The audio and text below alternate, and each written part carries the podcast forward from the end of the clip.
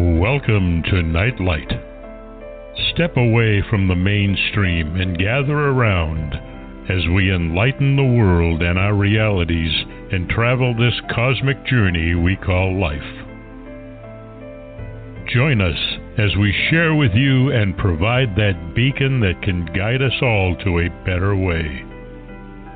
Explore with us as we examine a metaphysical montage of spiritual insights covering everything from the mundane to the magical, U F Os to unicorns, and everything in between. This is a time of awakening, of sharing and evolving, of spreading our wings and soaring on the cosmic breath of creation.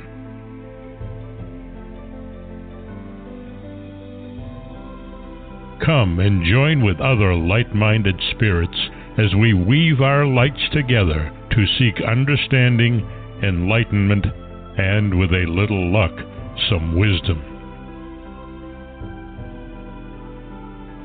This is Nightlight, a reminder that you are never alone.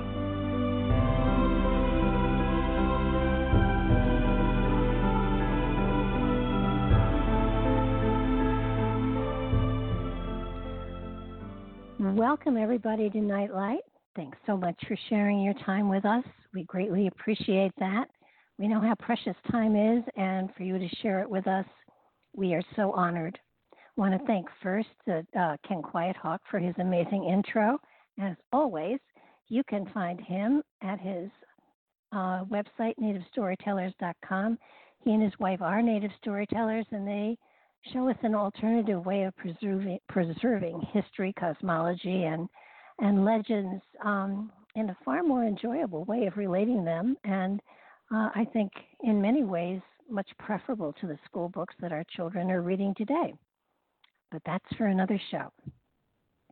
Tonight we have forensic geologist Scott Walter, who is the host of the Travel Channel's hit show American Unearthed, which follows him on his quest to uncover the truth behind historic artifacts and sites found throughout North America.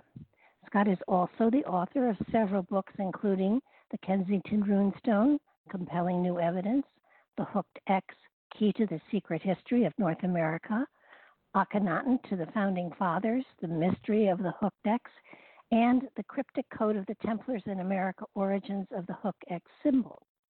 I read all the books, and I have found them all fascinating, and I highly recommend them. Scott has been president of American Pec- Pectograph Services Incorporated since nineteen ninety and has been the principal petrographer in more than seven thousand investigations throughout the world, including the evaluation of fire-damaged concrete at the Pentagon, Pentagon following the attacks of September eleventh, two thousand one. Tonight we're going on an amazing journey with Scott throughout his newest book, Cryptic Code of the Templars in America. His, this is his third in the Hooked X series, and it explores new scientific findings and recently discovered documents that show a vastly different story of North American history than the current narrative. The revelations in the Cryptic Code are sure to generate new discussion around the medieval Knights Templar, their job and their role, sorry, in the European exploration of North America and of the origins of the Hooked X. In Scott's continued pursuit to understand and authenticate the Kensington runestone found in Minnesota in eighteen ninety-eight and the important role of the Knights Templar, the Knights Templar had within history, he uncovers the layers of cryptic code that authenticate the runestone once and for all and unveils connections at one time thought unbelievable, and now have, the, have, and now have become thought-provoking and much, much more. I guess it just goes to prove that carved in stone has many different levels of understanding, and it takes new perspective to unveil all of them. So, welcome to the show, Scott. I'm so glad you're here. Well, that was quite an introduction, Barbara. Thank you very much. I'm breathless. I'm breathless. I have read all your books. I, I could tell. That was a mouthful, but you did a great job. And, uh, you know, it's funny to hear somebody else describe this work. It's like, I wonder who that is you're talking about. But um, really, it was uh, was very, very good. And, and um, I don't know. It's uh, it's been an incredible journey, and and it continues. And uh, um, I'm enjoying the ride. That I can tell you for sure. Well, I can tell you something that, that you know, carved in stone doesn't necessarily mean that, that there's not more defini- definitions and layers to be found within what is carved in stone. I mean, you're talking about, you know, the Kensington Runestone. So, um, but but I have to tell you something that, that I noticed after reading all your books. And it's, I know that you have become a Knight Templar. Uh, um, um, well, a, ma- a Mason and possibly a Knight Templar uh, to boot. But I've noticed that because of, of the background that you've gotten from Freemasonry, it gives you a deeper perspective into a lot of the things that you're looking into. And, um, you know, I have to tell you, it, it makes it makes your books even more fascinating than they were before. Well, you, you hit the nail on the head, and there, there's no question about it that becoming a Mason, and uh, I am a, uh, a Masonic Knights Templar. I've gone through all of the uh, York Rite degrees, which are amazing. And, you know, when I look back on this now with, you know, it's twenty years of hindsight now. It'll be twenty years in July. Um, it's it's been an incredible journey, and I think if, if I had to do it all over again, I have to be honest and say I don't think I would change anything, because mm-hmm. when I first started with the, the, the Kensington Runestone, I never heard of it before. I didn't know what they were talking about. I had no knowledge of it, and therefore no bias either way. I, I, I couldn't, because I'd never heard of it. And that really was the the best way to start. And and where it started was with was with the rock, the rock itself. And, you know, being a forensic geologist, I've, I've worked with rocks all my life, and, and concrete as well, which is essentially a man-made rock. And the one thing I've learned about rocks is rocks don't lie. Rocks don't care. Rocks just are. And I trust the rocks. I, I, I don't trust some people.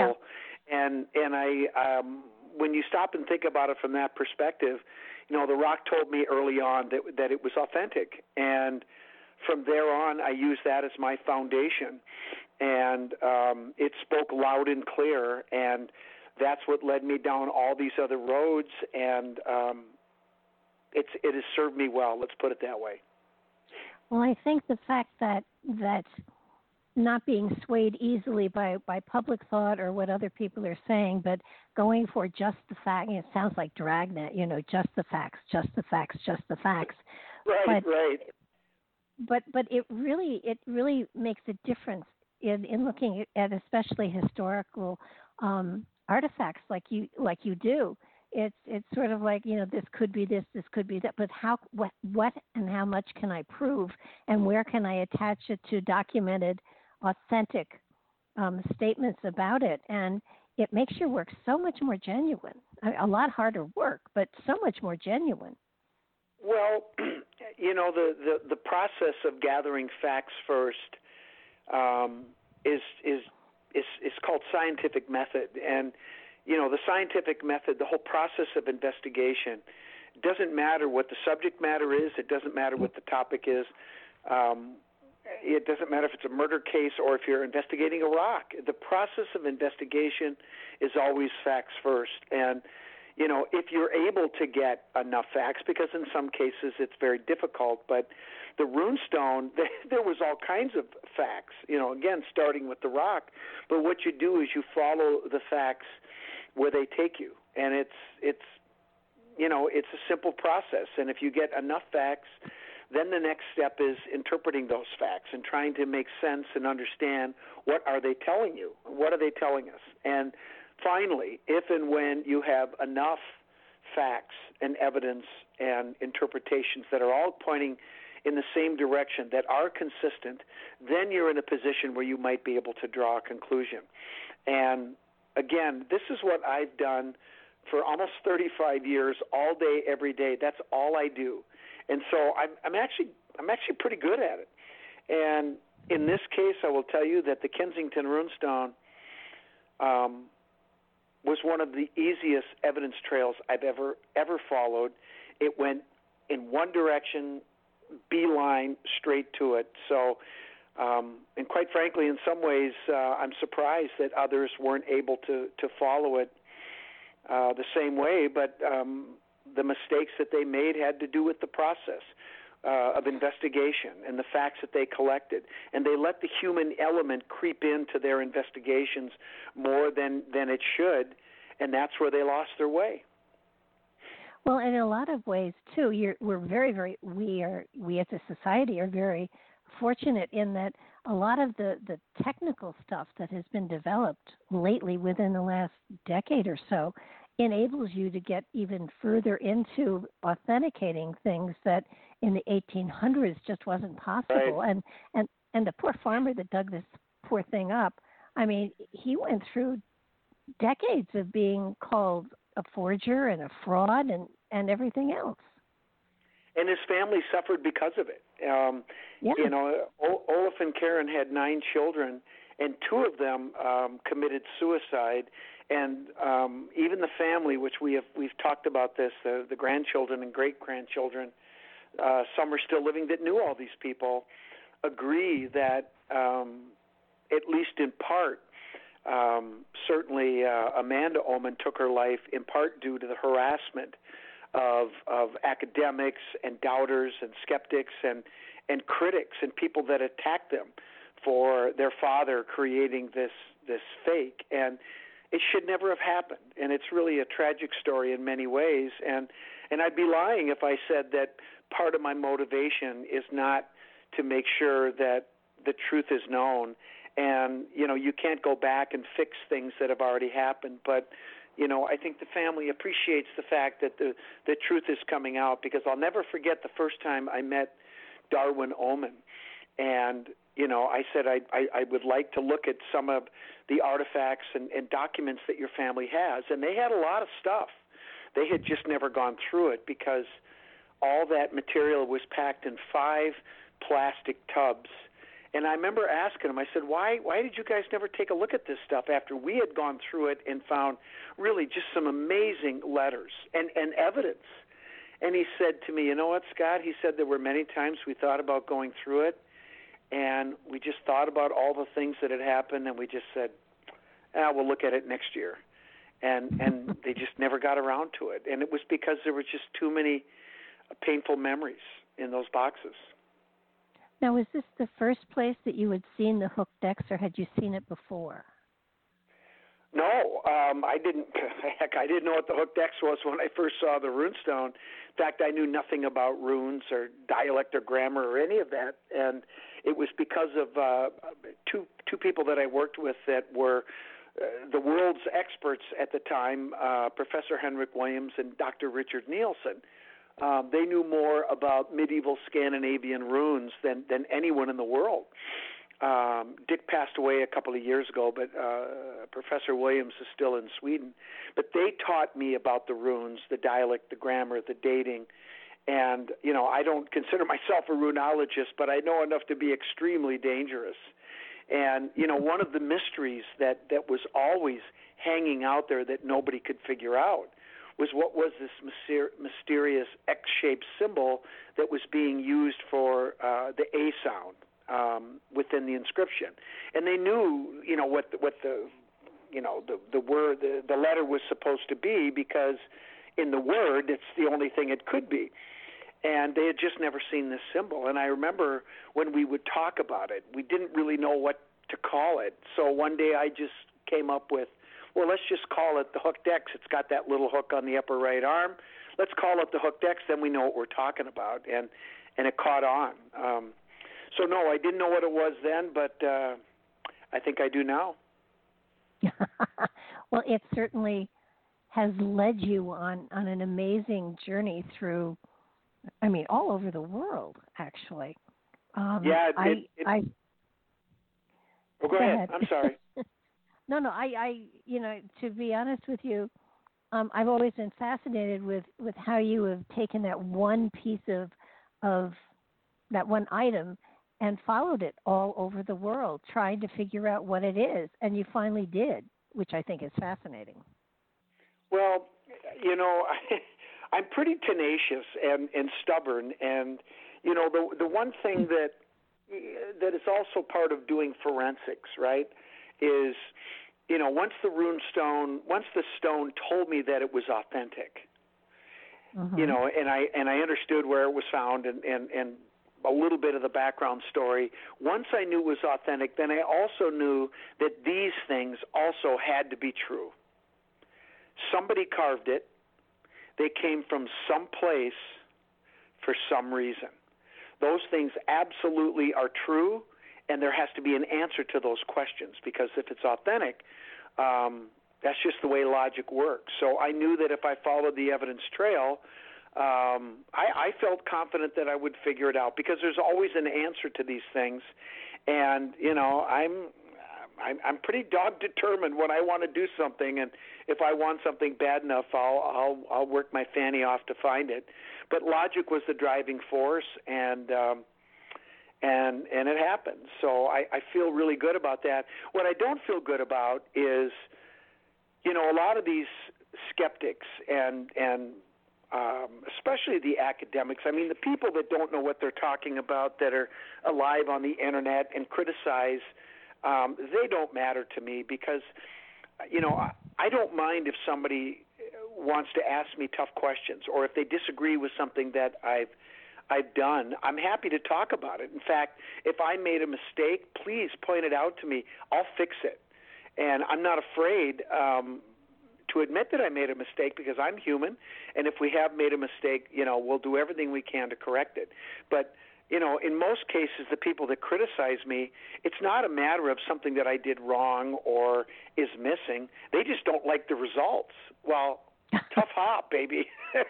You know what? Life is tough sometimes, and you know what? If if you're wrong, you're wrong, and, and, and they're just flat out wrong in this case. But but they're not the ones that matter. The ones that that that I have a, a problem with are the academics, and um, you know, it's really irresponsible of them to continue to maintain this position when at this point in time they have no evidence to support their position. And if you think about it, how could they? Because if the Kensington Runestone is indeed authentic, which it is, and we have all this evidence in multiple disciplines to support its authenticity, then how can there be factual evidence to support the contrary? But it, well, it, it can't yeah. exist, right? Right, and, and and they can't put it on your plate and serve it up to you either. I, I think that's right. One of the one of the the most for me, you, you know, everybody has things they look for in work like yours, and I think the thing that that among others, but the one that really most impressed me about the authenticity of your work is that you know you there were a couple of places, at least one that I remember, where where you said I was wrong. And, you know, when somebody can absolutely say, I was wrong, I got it wrong, and here's the new direction I'm going in, that to me has greater validity than, than, than anything else. I mean, to be able to say to people, hey, I got this wrong, but this is the way I think it goes now, is so much more important than standing your ground and insisting you're right when you know you're wrong. I couldn't have said it better myself, Barbara. That's absolutely true. And make no mistake, I don't like being wrong. I mean, nobody likes to be wrong, right?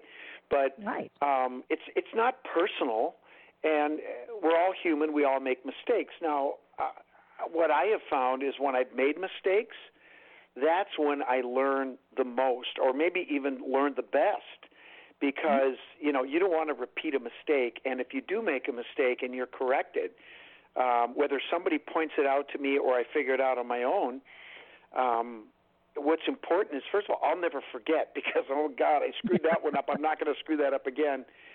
And um, that's part of the, the process. And, you know, science is that way. I mean, what the, you know, no important revelation or new discovery didn't come without plenty of failures during the trial and error process. Nobody gets it right and, and and does something amazing the first time, or rarely does that happen. You make mistakes and you learn as you go, and that's just part of the process. And, um, I, you know, that's just the way it's done. I, I, I don't have any personal investment in it. It's just it's the way it's done. It's the way it should be done. Absolutely. And So what is the final, at this point, um, decision on what the Kensington Runestone actually is? Well, there's no doubt. I mean, the runestone has told them all along what it was.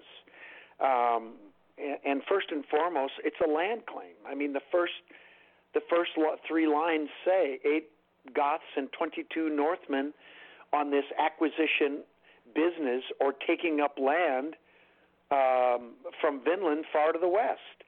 Um, how much more clear can it be? It's it's a land claim first and foremost. And, you know, that, that was an important um, point because, you know, at that point I started looking into land claims and how was this done and what were the traditions of various countries and various orders and, and various groups of people. And and there's um, there's a lot of different different ways that people did it. But in the fourteenth century, one of the ways they did it was by placing a land claim stone, a carved stone, and a tin uh, tin plate uh, plaque in a tree for redundancy, so that you could, in case one or you know something happened to the tin plaque, you've got redundancy. But they would put these things at the headwaters of river systems, and thereby um, they could then claim the entire river system and all the land associated with it. And I find it kind of crazy in a way that um, prior to our, our uh, you know, myself getting involved, nobody had ever looked at where the runestone was found geographically. In fact, I heard so many people say, well, why would they place this stone in the middle of nowhere? Well, it's not in the middle of nowhere. It's it's on the north-south continental divide of North America, and um, you know, it serves as, as, as the watershed divide for the Mississippi and Missouri watersheds all the way to the Gulf and the Red River Hudson Bay watershed to the north. So theoretically, they could have laid, laid claim to half the continent of, of North America just with the river systems alone. And I'm kind of surprised we're the first first ones to point that out. Well, and this was basically the Louisiana Purchase. Exactly. It's bigger than the Louisiana Purchase, but yes, in essence, it, it does include all the land of the Louisiana Purchase, but and more. Well, what what prevented one country from digging up somebody else's land claim, pounding it into gravel, and placing their own there? Nothing. Nothing prevented them from doing it. The, the, the problem is you have to find it. And that brings up a really good point about how... How would they have found their runestone again? Because I believe that it was buried shallowly in the ground. Um, you know, and from that perspective, you know, how the heck are you going to find this thing? Well, what we have proposed, and, and actually I think we proved, was that there's a there's a very interesting and curious cluster of glacial boulders on the Oman farm where the runestone was found, actually over a dozen, I think it's about fifteen of them now, of these rounded triangular stone holes that can only be cut with a straight chisel and a hammer. And they vary in depth anywhere from, say, an inch up to, I think some of the deepest ones I've seen get up to seven, eight inches deep. And they're permanent features in the rock. They're rounded triangles, and, and the, the only way you can do that is with a straight hammer and chisel. And um, they happen to triangulate um, at the Oman farm and creating three lines, an X and then a horizontal line when you look on a north-south map, that all intersect exactly where the runestone was found. And actually, these stone holes, as I like to call them, for years, actually for, for over one hundred years, they called them mooring stone holes because they are ex- essentially the same as the mooring stone holes that they have over in Scandinavian countries where they would, you know, put a steel pin in the in the bedrock and then tie their ships up, right? Well, yeah. The problem with that is we're talking about, you know, the center of the continent. I mean, there's some marshes around there and little little puddle lakes, but the fact is they did not um, sail their way to Kensington. They they walked, right? They sailed into the Great Lakes, um, but they walked from there to, to what is now Kensington. And the problem with calling them mooring stone holes is that automatically implies an interpretation that in this case is wrong. If you call them stone holes, nobody can criticize you because you're just describing what they are. They're holes in stones, stone holes. Mm-hmm. So, so I, you know, it you you get into such amazingly different material in this book than you have in the other books. So I, I'm fascinated at how you have connected all of them. Delighted, but fascinated. Well, well, as well. Let me ask you a question, Barbara. I'm curious mm-hmm. because I haven't really talked to that many people yet that have finished the book and digested it. But let me ask you, what was it that you found the most compelling um, parts in the book? Or if you had to pick a chapter or a subject matter, what did you find the most fascinating? I know this is your interview, but I just, I'm curious. Um, well, I was, I was, I was very interested with how you tied the um, Cremona document into all of your material. Um, so, see, I'm fortunate in that, that, you know, I have lots of time on my hands, and you know, I, I, I've read Bill Mann's stuff. I read Zena Halpern's book. I, I read the uh, the uh, because you because you recommended it.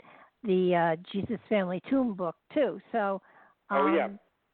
I, you know, seeing the connection of all of this material, and because I've read a lot of it so that I, I saw the connections, um, the, the most, ex- I think, I think the most impressive thing for me was how you got into the cryptic code, um, connecting it to all of the masonry material, and therefore right. connecting it to the Templar material, and thereby getting getting us back into Jerusalem, which was fascinating. Um, mm-hmm. Yep. And well, so, you, you, well, that's interesting that you you, I, I, you know you you talk about these other books and how they all they're they're different subject matter, but yet they all interconnect in this story. And yeah. you're one hundred percent right. And it's been a long journey to sort of put it all together. And a lot of people sort of look at them as standalone things. And they are standalone things. But how they interconnect and how the threads fit together. And there are so many different, you know, pieces of information. And it's it's like this giant matrix of, of, of evidence that how do you fit it all together? Well, when you look at a historical story like this, it's not necessarily a linear story because there are tangents that go in different directions, but yet they all seem to come back together and weave together if, and only if, you're on the right track. And and that's where this story, for me, is tracking so well because everything does fit. And that's when you know you're on the right track, because if you have a piece of data or, you know, something that's hanging out there that doesn't fit the thread, you're not there yet. And I'm not saying that we've got everything figured out yet, but what I will say is I think that we do have the basic overall story that actually, well, it goes back thousands of years, but really the, the journey of the Hooked X, you know, um, going back to the Jesus ossuary. I mean, I have to tell you, Barbara, when, when um, Charlie Pellegrino, who was one of the uh, Talpiot, Talpiot tomb researchers, he was the scientist that went into the tomb and did a lot of the scientific work there actually in the tomb. But he also took photographs of the ossuaries that were taken out. Mm-hmm. And when he sent me that email, and, and, and, and I was, you know, he was introduced to me, or we were introduced to each other through a mutual friend who happens to live here in Minnesota, Jerry Lutken. And he said, can can – Can Charlie send you a, an email? He wants to show you some pictures. I said, absolutely. So he sent me these pictures. And when I opened them up and I saw that Hooked X Tau Cross on the lid of the Jesus ossuary, Barbara, I, I can't tell you, I can't even, I can't even remember how I felt. I was literally blown away. But I also had sort of this rush of, of adrenaline of, I don't know if the word is satisfaction or just I felt so good. It's like, oh, my God, I can't believe this is here. There it is. It's unmistakable. And I wrote back and I told these guys, I said, guys, that's not a star symbol. That's a monogram of two symbols, because mm-hmm. the, the Tau Cross is slightly below. And then I explained my reasoning and the whole Hooked X Tau Cross uh, you know, theory that I had. You can do that. Yeah. Can you hear me? Okay. Yeah, I lost you. Yes, I know. I could hear you there. I, I could hear you, but you couldn't hear me. Nope, you you went, you went off into the ether. So we're talking about... Are we good now? Yeah, we're good now. Oh, okay, okay. okay. Should we um, just pick so, up again? Are you are you live again? Oh, we, I can edit out my musings of where the heck did he go. You know, okay. Well, I know where I was. I, I can just finish it, and then we can we can move on if you want. Sure. Okay. You well, anyway... Um, pardon me? You were talking about Pellegrino. Oh, yeah, Charlie Pellegrino, um, the scientist on the Talpiot tomb, and he um, um, sent me the photographs that um, he had taken that up to that point had never been published uh, of the lid of the Jesus ossuary. Now, on the side of the box uh, was, was, you know, the name Jesus, son of Joseph, which many people have, um, you know, interpreted to be Uh, the biblical Jesus and, and his mortal remains, and quite frankly, I, I'm convinced they absolutely are. And I will tell you a different story here real quick after I, I finish this point. But on the lid of his ossuary, Charlie had taken some photographs, and he sent them to me in an email, and when I opened them up, I was just flabbergasted. I couldn't believe it was actually the Hooked X with with another symbol, the Tau Cross, as a monogram. And I wrote that in my email, and I, I explained, I thought maybe this is the Alpha and the Omega, the beginning and the end of the the um, the Hooked X, if it does represent the A sound or the Aleph symbol, and the Tau is the last letter in the uh, Hebrew alphabet, the Aleph being the first, maybe it was symbolic of the Alpha and the Omega. And, of course, Jesus is known to have been associated with the Alpha and the Omega. So I wrote that, and I sent the email, and five other biblical scholars in Jerusalem um, were on that email thread, and he said every one of them agreed with me. So I was thrilled to death, and I, I, I, and I, and I have to say, if you had said, Scott, you can find the Hooked X symbol anywhere you want, on anything in history, any document associated with anybody or anything, I never would have picked the Jesus ossuary in Jerusalem. No. I never would have picked it. It was stunning. But, you know, I do want to just tell you one other quick thing, and this was something that Jerry Lutken, another one of the Talpiot tomb researchers who happens to live in Minnesota, and he's a very good friend, shared with me here this past week. And that was, there was a scientific paper written by a geologist in Jerusalem. His name is Shimron. And basically, he what he did is he collected um, sediment samples from various tombs in Jerusalem and some of the uh, geochemical material that was preserved on the ossuaries that came from the Talpiot tomb and many of these other tombs. He also tested a controversial ossuary that um, many people were uh, are still trying to figure out, and that is uh, another ossuary that is um, carved with the name James, son of Joseph, brother of Jesus, the controversial James ossuary. And a lot of people don't understand the controversy, but if we go back to nineteen eighty when the tomb was first discovered, the archaeologists documented ten ossuaries within the tomb. However, only nine ossuaries made it back to the Israeli Antiquities Archives. One of the ossuaries went missing. And, of course, when that one showed up on the antiquities market um, several years later, many people speculated that that could have been the missing tenth ossuary from the Talpiot tomb. However, how would you ever prove it? Well, this paper that was just published, they tested the geochemical profile of the ossuaries uh, that were preserved on the ossuaries and inside these various tombs. And guess what? The unique geochemical profile inside the Talpiot tomb that was preserved on the, ossu- the other nine ossuaries, when mm-hmm. they tested the James ossuary, it matched the other ossuaries, and the sediments that were collected from the Talpiot tomb. So now, wow. Instead of having six ossuaries, inscribed with names that are all part of the biblical family. Now we have a seventh, and it's the brother of Jesus, James. And what that does is it puts the odds into the millions to one against this being the tomb. Good luck on that one. And yeah. all, all I can say is I was convinced before. Now it's a done deal. Well, I've I've contacted Charlie and asked if he if he would come on the show and talk about his book, The Jesus Family Tomb, and um, he's responded. I'm, I'm sure he's checking me out to make sure I'm not a crazy lady. Um, well, tell him but, tell him that uh, tell him I said to come on the show that you would you would be good. I can tell him too. Oh, that would help. That would help yeah, a lot. Yeah, I correspond I, with them on a on a semi-regular basis. So, yeah, I'd be happy to do that. We have a good time here, and um, I'll just, oh, I'll just yeah. tell them, hey, man, well, you know, um, any promotion is good promotion. So, um, that's yeah, true. That's true. I'm sure he'll be happy to happy to do it. He's well, a really he's a sharp guy.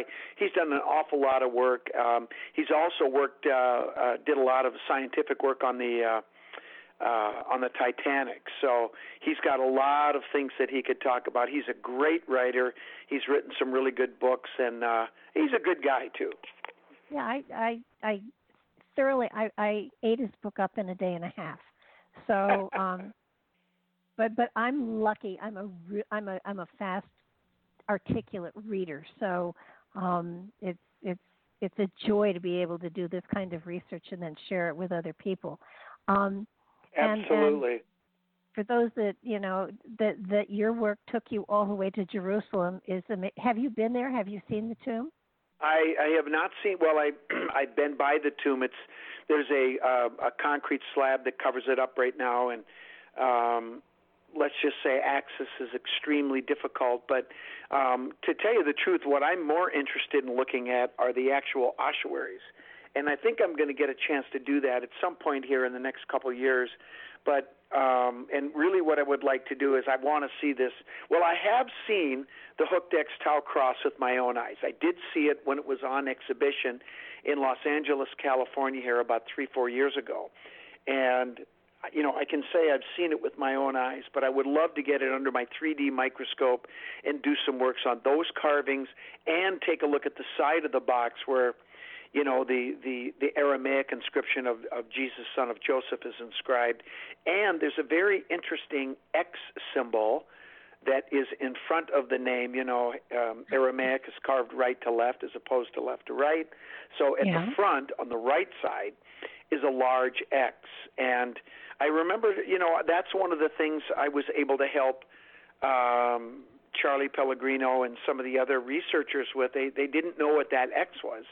And I told him, I said, the X is a symbol of an initiate, somebody who's mm-hmm. been educated in the ancient mysteries. And sure enough, it turns out that some of the other X's that, that I didn't know who these people were, people like Caiaphas, um, were clergy and people that, that certainly would have been initiated to some degree in, in ancient knowledge um, through uh, the initiation process. And so, um, you know, that was helpful. And obviously Jesus was initiated, and there's that big X in front of his name on the box. Yeah, I think somebody said somewhere in the book um, it stood for righteousness. Righteousness. Well, that may be another word for initiated. Oh, yeah, ab- absolutely. I think right. that, that that what you've done here is is make an amazing connection in in, in my mind, to my mind, with um, The, the Knights Templars, to the free well to the Knights Templars, the Cistercians, the Knights Templars, and then Freemasonry, and it just it all flows so beautifully that it's, it, it's it phenomenal. Does. And I'm really glad to hear you say that, because you know how it is when you know you get your own idea and you think it's a great idea, and somebody else goes, "What are you thinking, man? That's that's that's dumb." You know? But um, you know, in my mind, it flows together beautifully. And um, and it does make sense. Um, but, you know, it doesn't necessarily fit the historical narrative that, that we've been told. And um, but then, you know, I mean, so what? I mean, that's that's the way it's been with many things. And um, I really do believe that we've, we're, we're getting to the truth here. But, you know, one of the other things that's happening here is we're we're we're seeing that there are some historical truths that are inconvenient for some people and certain ideologies. So that, in part, explains why a lot of this has been rejected and um, why it's it's it's it's been pushed into the shadows. And um, you know, but it's it's coming into the light now, and, and it's. It's long past time. And I, I personally believe that once we know more about what the truth really is about our past, I think it will help us going forward into the future. And it's not just a matter of, of learning lessons of the past, although that's certainly important. But I, I think there's there's bigger things that are going on here. And we just have to be honest about it. And, and I also believe that that old saying, the truth will set you free, and uh, freedom and, and intelligence is power, and and that will just help people succeed. I mean, that's why the clergy for a long time kept people in the dark. They didn't want people to be educated. They didn't want people reading the Bible. They wanted to tell them what it said so that they could ch- control them, and they would be subservient. And um, Freemasonry, um, that's not what it's about. And, you know, can I tell you a quick story of something that happened just the other day, Barbara? Sure. That was really profound. I was actually doing another radio interview with um, um, actually um, somebody in Norway. It was he was he was in, in Norway, and we were having a great conversation. And while we were there, I, I just checked my my email because I was technically working. And um, I got a note from the Scottish Rite, and they asked me if I would – somebody had gotten sick, and they asked me if I would help out with a degree. But because it was the thirty-second degree, the, the last degree, um, it started at four thirty. When I picked up the message, it was two o'clock, and they said, can you can you help us? I said, sure. So I um, I asked them if I could we could reschedule the interview, which we're going to do actually do it tomorrow. And – they said, you know, get here, you know, be dressed and ready by uh, four thirty. And then they gave me my script. So I had to memorize the script. And I actually pulled it off, but, you know, I'm, I'm used to doing that. But I'm going to read to you what my script was. And, and it's so beautiful. And I think you'll understand the, the profoundness of, of what this is. But remember, this is the thirty-second degree. And what they have is a principal candidate. They select one person from the class who's going through these degrees to actually be part of the degree, right? And mm-hmm. he represents all the others that are sitting on the sidelines watching the degree. And I was the first tent. I was dressed up as a knight, and I had to deliver this message to the principal candidate. Okay, you ready? Ready. You are now in the ninth tent. Its symbolic letters are I and S. Its flag is blue. Here are said to be encamped the apprentices, fellow crafts, and master masons. The first degree showed you man, ignorant and helpless. As a fellow craft, you were taught the value of association and the necessity of the knowledge that makes men free. The third degree symbolized the people raised from the death of bondage and ignorance to a life of freedom and intelligence. And basically, those are the first three degrees of Freemasonry right there. It's about bringing somebody who's, you know, who hasn't learned this, this knowledge, right, that we teach in Freemasonry. And, and really, it's, it's a lesson for... for life, for all people, and for societies, that those that are are strapped by the way it used to be with the church and the king having all the power and, and you know, not educating their populace and keeping them subservient and basically in bondage and ignorant of, of, of facts. And then, you know, when the Enlightenment period period came and people started to read things that were published in the vernacular so people could understand it, and they learned they they this is you know knowledge is power, and eventually they were able to overthrow the church and the crown and form this new nation that we call the United States of America, where you're, you know, we're, we're supposed to have religious freedom, contrary to what some people believe. We are not a Roman Christian country. Um, you can be any religion you want, and, and that's what we fought for. And uh, it's not a monarchy either. And, you know, Barbara, I have to say, I mean, and I don't want to get into politics, but um, we live in such a divisive time right now. And I think a lot of people, part of the reason they're so angry and, and upset is because they don't fully understand the way it's supposed to be. And Freemasons founded this country. They were also Knights Templar. And when we mm-hmm. look back on what the principles were upon which this country was founded, freedom from the tyranny of monarchs, freedom of religion, freedom, period, to say and believe what you want. Um, I think in some ways we've forgotten that. And this, and this uh, Constitution that we hear about every single day now, do people understand that that is a Masonic document? That those no. are Masonic tenets? I don't think they do. I think they need to be reminded, and that's in part what I'm hoping to do with, with the work we're doing. Mm-hmm. Well, it's, I think to me, it, it's, I've always, and those three tenets you were talking about constitute the Blue Lodge. Right.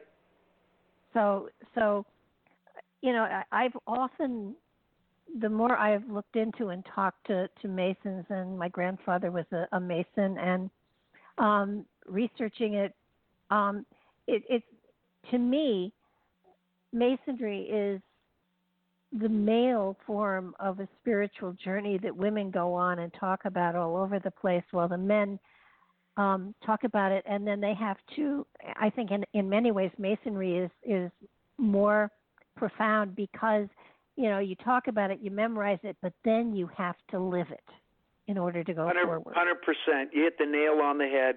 You know, it, it's one thing to, to memorize these great speeches and, and these, you know, wonderful words that, that, that people utter. It's another thing to embrace them and live them and, and, and, you know, walk the talk. Right.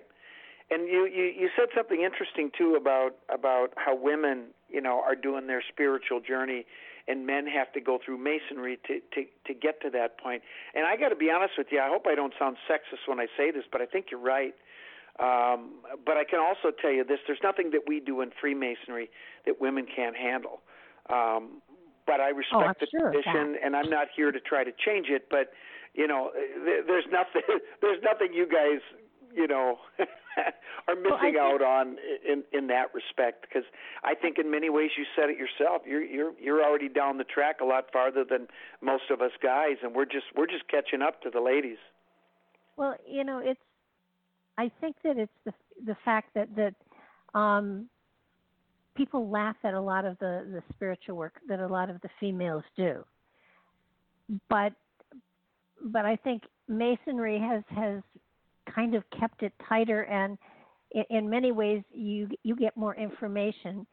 The spiritual uh, you know groups that are out there today don't have the same foundation that you do, and and I think that it's important that at some point in time, the sacred female and the male kind of reintegrate themselves so everybody is has access to all of the material. And, you know, we are coming into a time where the sacred female is coming out of the closet yet again. Um, oh, she's yes. never been gone. No, no, never no. She's, gone. Look, I'll, I'll tell you this, too, Barbara. The, the feminine is, is, is within Freemasonry. I see it everywhere. Um, she just veiled. And actually, if we go back in time, um, we go back to the time of our founding fathers, she was actually more omnipresent within Freemasonry. But over the last two hundred fifty years, um, she's quite frankly been suppressed. But I can mm-hmm. tell you, there was, there was, uh, uh, you know, at, at the end of this particular degree. So the first half of the degree, I had to remember those lines I read to you. In the second part, I was given some quick lines literally on the spot, but it was easy to remember. I still remember what it was. And I just said to the candidate, one is three and three is one. Creator, um, the uh, profound wisdom, and the profound word. Mm-hmm. And that's all I said to him. And as soon as I read the profound wisdom, that's that's the sacred feminine. That's the goddess right there. Yeah. And it's just a different way of saying it, right? And the word at the end of the day, I can't tell you what the actual word is, but it has to do with dualism and balance. And at the end of the day, the in the final degree, what which we teach the candidate is to learn to live in balance, that you're going to have opposing forces and you're going to have your highs and your lows, but you always want to try to achieve balance. Well, it may seem like a simple message, and it is a simple message. It's it, it, it's just not that easy to to do and to live all the time. But at the end of the day, isn't that what life is all about, living in balance? Oh. And, you know, this is a truth that you go back to New, Newgrange in, in um, Ireland, and it's got the three swirls, you know, the the three the group of the, the three swirls. The triple spiral, yeah. Yeah, and, and it's it's really, you know, father, mother, and child. It, it's it's it's the Trinity in a different way, but it's the Trinity that has been around there for thousands and thousands and thousands it's of years. It's been there forever. Come on. I mean, it's since since humans have been procreating, it's been there. It just wasn't proper, you know, it wasn't defined, I, I assume. But um, and you know what? That's one of the interpretations of the Hooked X. Excuse me. Um, you know, the, the if you take an X and chop it in half horizontally, the V yep. represents the female, the peak represents the male. You combine them into an X, you have the allegorical union of male, female, heaven and earth, good, bad, light, dark, dualism. But then when you add the hook in the upper right arm, you create a small V, a child, a daughter inside the womb of its mother, right? The big V. And mm-hmm. could that be the Holy Trinity, right? And I ask a lot of people in my lectures, you know, I sort of set them up and I say, well, let me ask you a question. What is the Holy Trinity? Well, it's the Father, Son, and the Holy Spirit.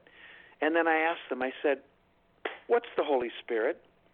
And they sort of look at me and they're kind of confused and they go, well, it's the Spirit in you. And they have all these different definitions. And I said, can we all agree that it's really not well defined? And they kind of nod their heads, and I say, well, let me tell you what I think it is. You got the father, you got the child, who's missing? And suddenly it becomes obvious. That's yeah. the Holy Trinity. Well, it, that's that's where I have been for quite a while, but, you know, I, I've been alone for a while as far as I knew. Um, I'm sure I'm not the only one that have, that have you know, had. Can I come into the party? Sure, sure. There, yeah. No, you, all right, you now, your... we, now we got a we got a little party going here. But you know what, Barbara, I, I really do think that um, despite the difficulty that we have in the world today, I do think that we're making progress, and I can almost feel like the ship is slowing down and slowly starting to turn around, and and the rise of the feminine, as was predicted, and if you believe in prophecy, this is the time of prophecy that says. Um, it is the time of the rise of the feminine. We just entered the age of Aquarius, right? Uh, the oh, feminine yeah. water bearer, uh, the symbol that is two rivers or two streams that flow together as one, right? Um, I love that prophecy, and I, I think there's something to it. And I, I, I think we're we're going to see that happen. I'm I'm optimistic that it will. Oh, I totally agree. I think it's a very exciting time. You know, no longer are they burning people at the stake or drowning them. Of course, they are shooting them. But you know, well, that's true. Like I said, we're not we're not there yet, but I, I do think we're making progress. I really do. Not totally. But I think one of the fascinating. I, I was so delighted to see that you brought the Cremona document into your book. Yeah. Um, because. Um, You, you want to kind of explain for those who don't know what it is, what it is? Well, the Cremona document, oh boy, I'm going to be giving a lecture on this uh, on Thursday when I'm out in Massachusetts. And and it's it's it's really a complicated story from the standpoint of trying to understand how it, it, it you know, it came to be, how it um, came true. into the possession of, of Doctor Bill Jackson and uh, and now Don Rue, and but essentially what it is is it's a copy, and probably a copy of a copy of a copy of of of multiple documents. A comp- it's a compilation of documents, and the two main documents that are part of this are something called uh, uh, we just we just call it the uh, We Six Have Now Entered Under the South Wall, and basically it's the story of of, of the six Templar knights that went into Jerusalem and found their way under the Temple Mount. And I don't think they found their way. I think they knew exactly where they were going. I know they knew where they were going, and I know they, they knew what they were looking for. This this was no accident. And uh, they went down underneath into a tomb, and they found the treasure, um, part of the treasure that is documented in this particular document um, were scrolls that talked about, uh, and these are first-century scrolls, that talked about additional first-century scrolls that had been hidden back in the first century. Oops, he's gone again. Oh, am I gone? Okay. You're am back. I still there? No, you're back. Okay, sorry. Yep, you hiccuped, that's all. Okay, but we're good, eh? Yep, so far. Okay, anyway, this document talks about other first-century documents that had been hidden in a land called Onteora. And Onteora is North America. And um, those documents were, were then taken back to, well, according to the records we have, to Bernard de Clairvaux. And they were deciphered and translated. And then six decades later, in eleven seventy-seven seventy-eight, uh, a Templar knight by the name of Ralph de Sudeley went with six knights um, and one hundred forty men and women on a voyage um, to the land of Onteora, led by a woman that they um, were able to um, get from the uh, Danish court to lead them back to Hunter Mountain, um, to the Temple of the Goddess in the Catskill Mountains, to recover those scrolls that had been hidden in the um, in the first century. Um, and he did that. Uh, unfortunately, he did not recover all of the scrolls. He recovered some of the scrolls and took them back, and in eleven eighty, his deposition was taken, and the story of his mission going to the land of Onteora is uh, is his is is the deposition that was taken in Saborga, Italy, in eleven eighty when he returned uh, in the presence of the Grand Master uh, Odin. So uh, it's an amazing, it's just an amazing story. And so what I've been doing for the last thirteen years, in part with Zena Halpern and Don Rue um, and other some other people, is is vet this story. Now, one of the things I think it's important for people to know, and you brought up Zena's book. Um, unfortunately, Zena um, did not get everything right in her book. She was not aware that the code that was in a different document that she deciphered in the first quarter of her book, that code was made up. um, and the reason it was made up, it was made up by Bill Jackson.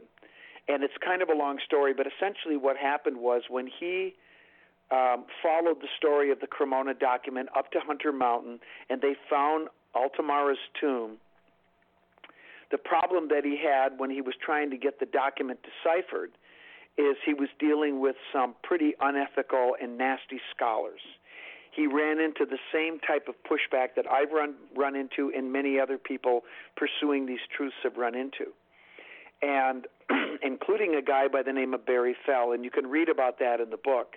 Uh, Barry Fell deserves a lot of credit for his book, America B C, and being one of the few scholars, a Harvard scholar, to come out and say that there were multiple cultures that came over to North America prior to Columbus, and this was back in nineteen seventy-six.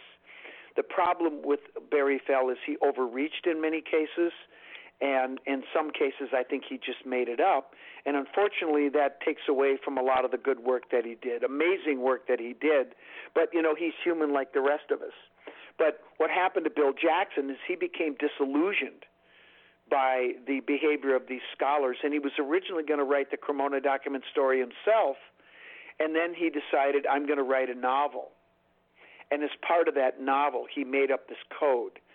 But Zena was not aware of that. So that is just complete fiction. The other part that's fiction is the end of the book where she tries to to tie the uh, Oak Island um, Oak Island to the Cremona document. There is no connection to Oak Island. She did that to engage the brothers on the show, and she was successful. But that oh, was yeah. that was uh, that was a red herring. So, but the Cremona document part and her interpretation of it, that part of the book is excellent. Well, what I found just you know exciting was that, that in the Cremona document, it gives landmarks and things like that on Hunter Mountain, and you and I think David Brody were able to locate some of these places. Yes, and yes, so- we did, and uh, and the carvings that are on the mountain, and uh, you know I wanted to look at them and get a sense of the weathering, and uh, you know does it look like it could be consistent with that time frame?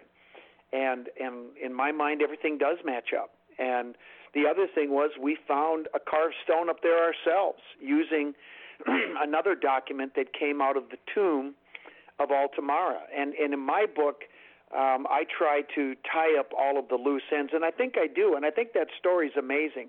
And and, and that stuff, um, you know, Zena was certainly aware of the uh, in-camera stone that we found with the latitude and longitude, but she, she uh, was not aware of the letter that came forward uh, from Bill Jackson's daughter that really tied all the loose ends together for us. And, of course, now um, the big question is, where are those documents now that were recovered from Hunter Mountain? That's the next mystery we're trying to solve. Well, it's a good mystery. But but to it's be able right. to take... the gift that keeps giving. well. Well, and the story, um, you know, I, I've I've read it in several different places, and it to me is it's spellbinding when you consider that this is this is what the fourteenth century, or is this the eleven hundreds? I mean, well, the Cremona it, document story takes place in the twelfth century. However, there are um, there were other people that were up on the mountain before we were, um, and most notably, the letter that was written. was written by a man by the name of Lionel de Waldern, the twenty-first, one of the six knights that came over uh, with Ralph de Sudeley back in the twelfth century, was mm-hmm. a man by the name of Lionel de Waldern. This was his descendant twenty-one generations later, and he was up on the mountain almost five hundred years after his his ancestor was. And wow. it, it's it's it's nothing short of incredible. And in that letter, he tells us exactly what documents he got, and that they were taken up to Montreal. And of course, at that time, when he wrote this letter in fifteen, excuse me, sixteen fifty-six, they had just established the first Sulpician seminary, and the Sulpicians picked up the mantle and the torch, if you will, of the Cistercians. So they were on the same squad, if you will, and uh, and that's where those things were probably taken and hidden. Now, that was back in sixteen fifty-six, right? Um, yeah. It's been four hundred, uh, three hundred fifty years, or what is that? That'd be, yeah, three hundred fifty years since. Um, mm-hmm. The question is, where are those documents now? Well, when when the scrolls were taken back to Europe um, and given to the Pope. Were they all given to the Pope? No, they were not given to the Pope. They were given to the Grand Master of the Knights Templar Order in, um, well, he was the Grand Master for all of the Knights Templar at that time. So they did mm-hmm. not go back to the Pope. And this was, um, you know, there, you know, a lot of people think that the uh, that the Templars were working You know, they were the military arm of the church. Well, they were. But you know that old phrase, keep your friends close, your enemies closer? Yes. That's basically what they were doing.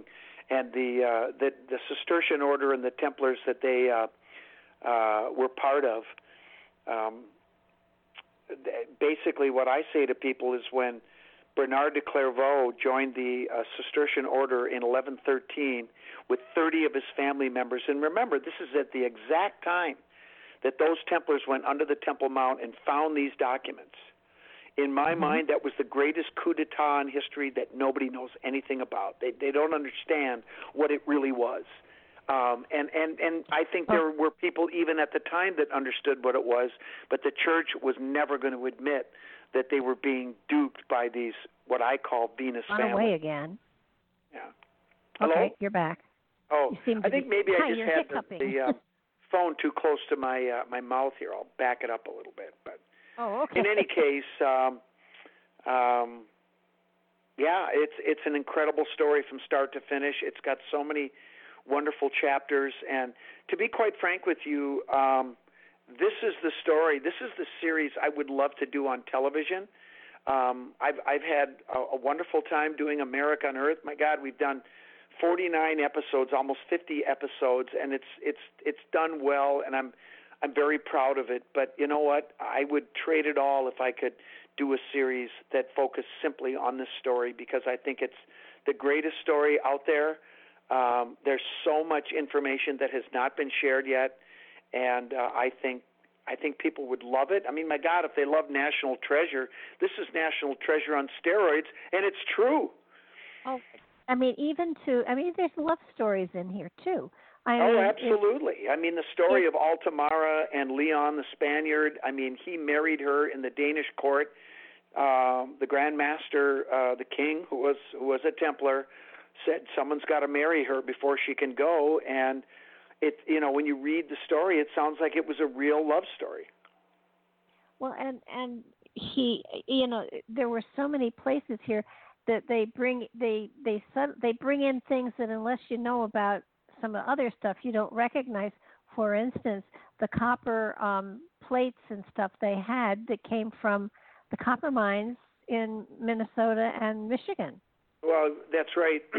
And, you know, we, this has been a discussion item that I've been having with people like David Brody and others, um, you know, that that are uh, obviously open-minded. He's done a lot of wonderful research himself, presented it in his novels. But, um, you know, people will go a long way to get valuable things, right? And in many cases, these are sacred journeys, and these articles that they're collecting, like copper and gold and and and uh, and other valuables are are sacred items. And, you know, in our world today, we don't look at these things in the same way. I mean, we just, it's just part of our sustenance, you know. It's like, well, we got to have food. I can get food at the store, and I can go to a restaurant or, you know, Wendy's or Arby's or whatever. And, and we don't have to work as hard as people used to to get the things that would sustain themselves, right?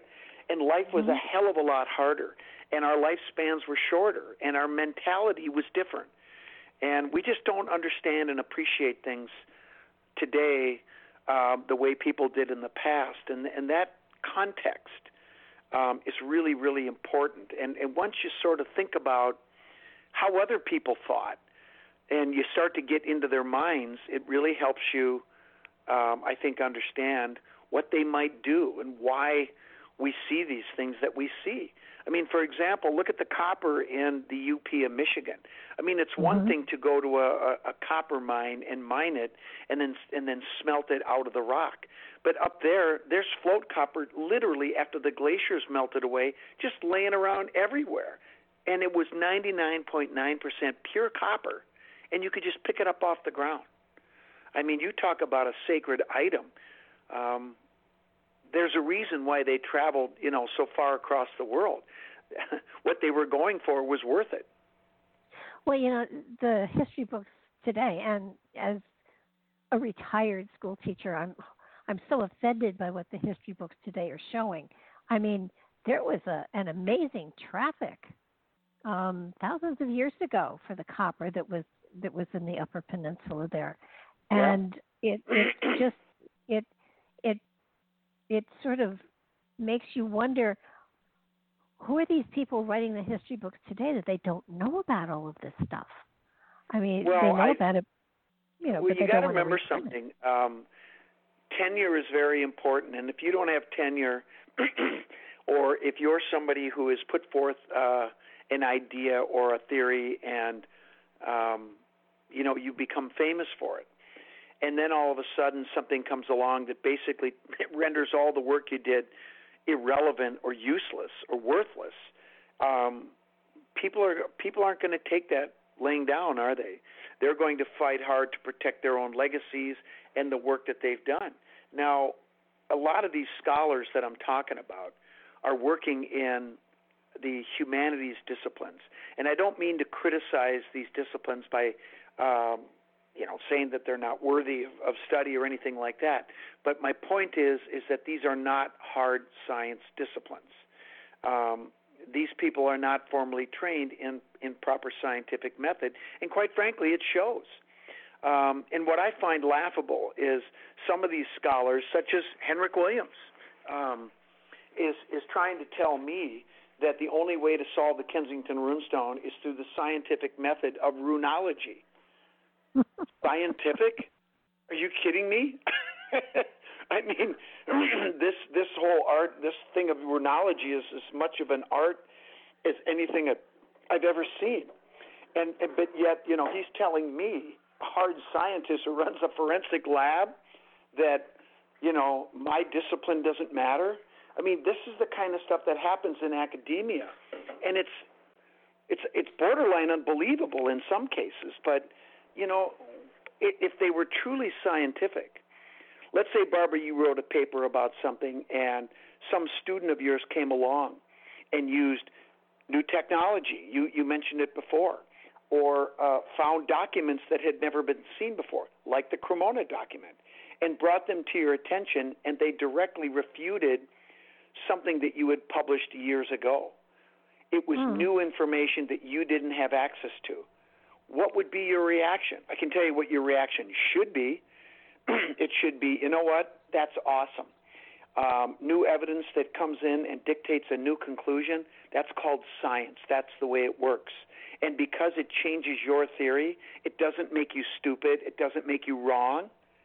It makes you smart when you accept the fact that new evidence comes in and has gotten to a better truth. Does that make sense? Oh, yeah, no, I'm all, I'm with you on that. I think. That, yeah, but you know what? You and I, to you and I, that's that that's obvious. It's not to many academics, and it's it's it's it's well, it's, it's sad, is what it is. Well, I think another another sadness, unfortunately, is that lots of times when people are out of school, they figure, okay, I'm done. I don't have to. I don't have to learn anymore. And the reality is, that's when you start learning. That's when you start following, you know, your own inclinations as to what is fascinating and, and what will give me a greater perspective on reality and, and make my life better and richer. Um, so that so that I think that that. What you're doing, especially, is is so. I mean, how many people have even heard of the Cremona document? I mean, it's it's right. You know, it's definitely, but it is one of the best stories ever. I mean, it is, um, you know, it it it it just implores you, and the fact that that when he got back, he was rewarded by being given what the governorship of Petra. Right, and uh, and the opportunity to collect some other treasures. So, I mean, what he did, you know, back then was an extremely dangerous mission, and they lost some men. They lost Altamira. She didn't. She didn't make it. Um, so, yeah, I think he was fairly rewarded. But, you know, again, he was doing um, he was doing God's work. He was doing the Grand Master's work. He was doing the work for the order, and um, he was a dedicated Templar, and and. Uh, And nobody knows who he is, and but they are going to know who he is.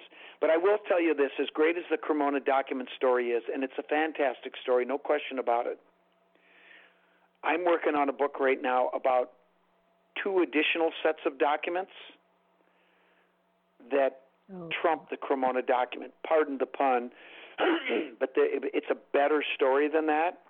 But it directly wow. connects with the Cremona document, but it's later in history. It's more recent in our history. And um, it's not just one set, set of documents. It's two different sets, and they are going to just blow the lid off of this story. They are going to put the final nails in this, uh, in this story, in the coffin of this story. They're going to end all this crazy stuff that we've been taught for a long time. The truth about the Templars and the founding of this nation is going to be um, well understood, better understood than you can imagine. Let me let me just tease you with one little thing. Okay. And I'm in the process of vetting these doc. I've been vetting these documents now for four years, but they are so detailed that I can tell you the name of the monk who carved the Kensington Runestone. Well, that's definitely something. That's pretty detailed, isn't it? I think so. And that's just the tip of the iceberg. That's not even the tip of the iceberg. So stay tuned for that.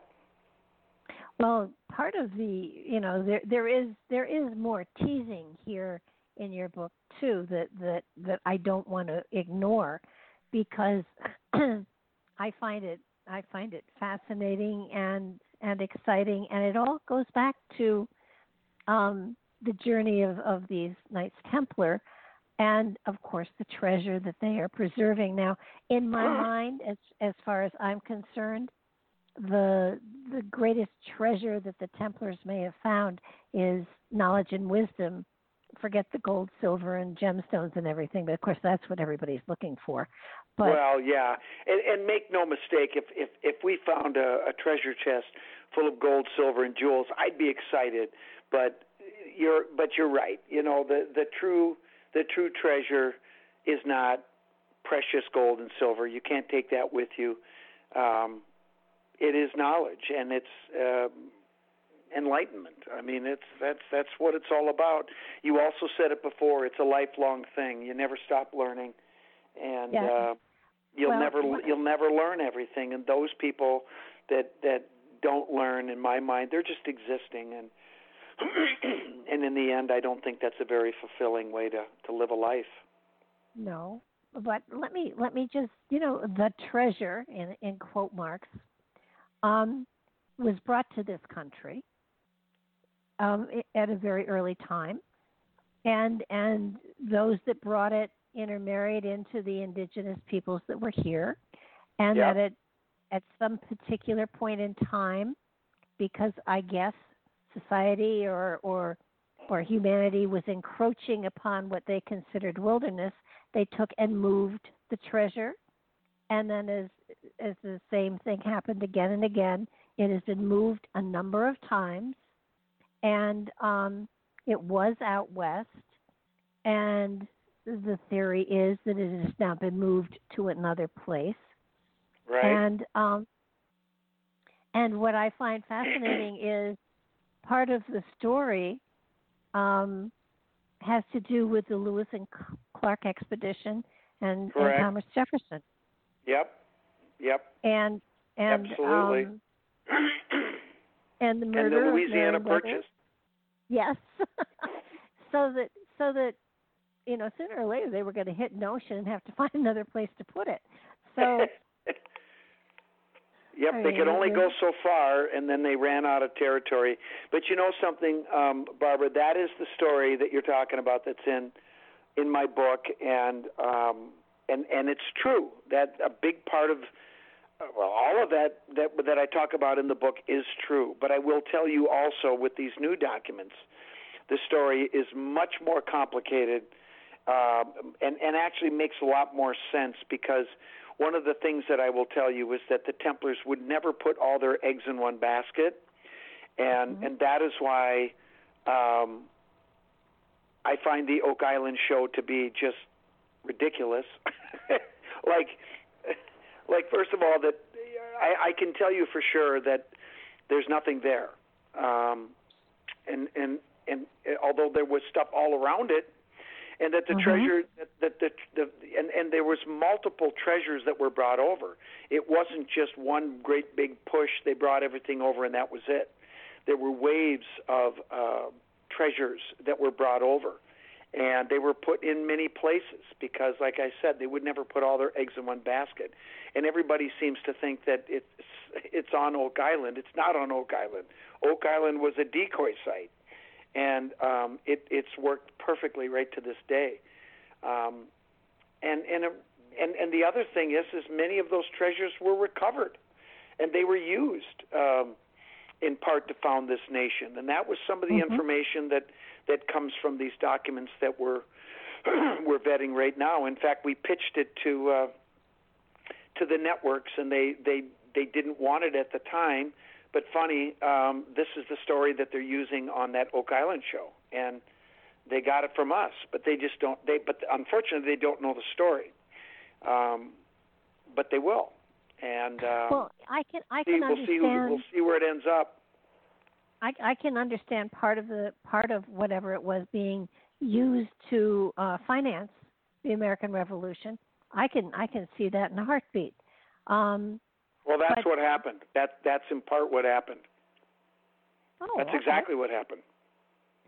But but I think what fascinated me was Jefferson sent sent Lewis and Clark to find a passage to to um, obviously the Pacific, but but Meriwether Lewis had other Um, tasks that he was to perform. And I, I think partially, too, um, he was, to my mind, he was to look for um, Welsh-speaking people, because if there were Welsh-speaking people out there, according to the papal bulls that were set forward for those who were going to discover lost continents, Um, was that they could claim them only if there were no Christians there. And and so was Jefferson sending Meriwether Lewis out to find Templar stuff because he was a Templar, or was he? Oh, of course he looking... was, and he found it.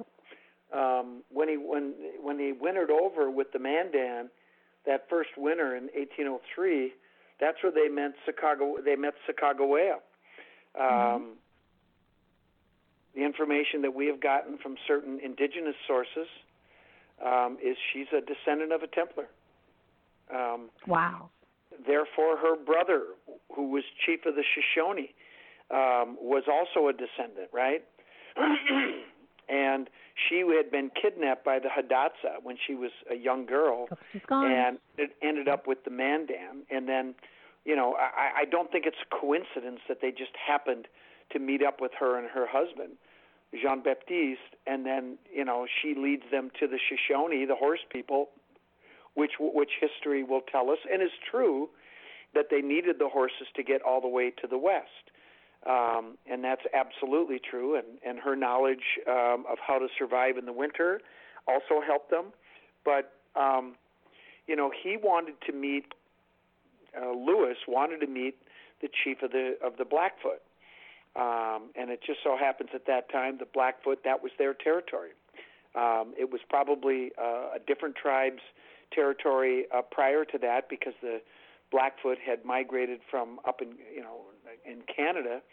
But um, they were guardians of this vault, and they had made a promise to their Templar brethren, who, when I went through a Medewin sweat, I was told Um, about their blood brothers. The, the, the, the indigenous people know all about them, and they know all about the story. And, and I'm sure there's many um, that have Templar blood running through their veins. In fact, you know, some people have suggested, and I completely agree with it, is um, when the Templars came over, they carried the bloodline in their veins, and they mm-hmm. intentionally brought it to North America and put it in the indigenous people to protect it.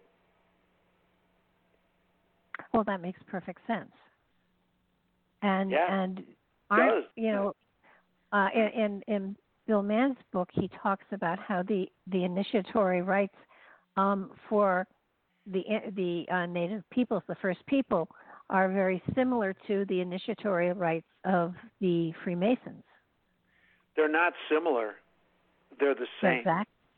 Yeah. Okay. Yep, they're the same.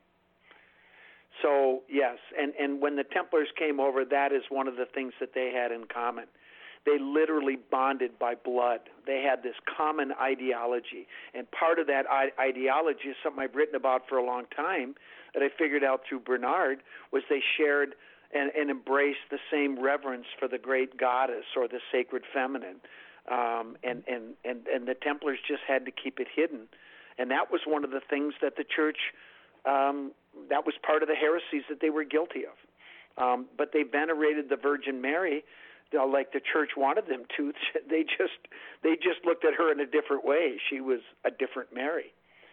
So it, it's an it's a fascinating story, and I think it's all coming full circle. But more than more important than anything, Barbara, is that it all fits together as it must if it's true. And so far, it's fitting together like like a like a glove. Well, I just, um, you know, the more the more I, I follow all of this material, it the the more convinced I am that there there is a, you know, everybody says, oh, there's a revolution coming, and, and I think there is, but I don't think it's the kind of revolution they expect. Well, um, I, I, you know, I'll, I'll tell you one thing that, that's absolutely um, true that's happening right now.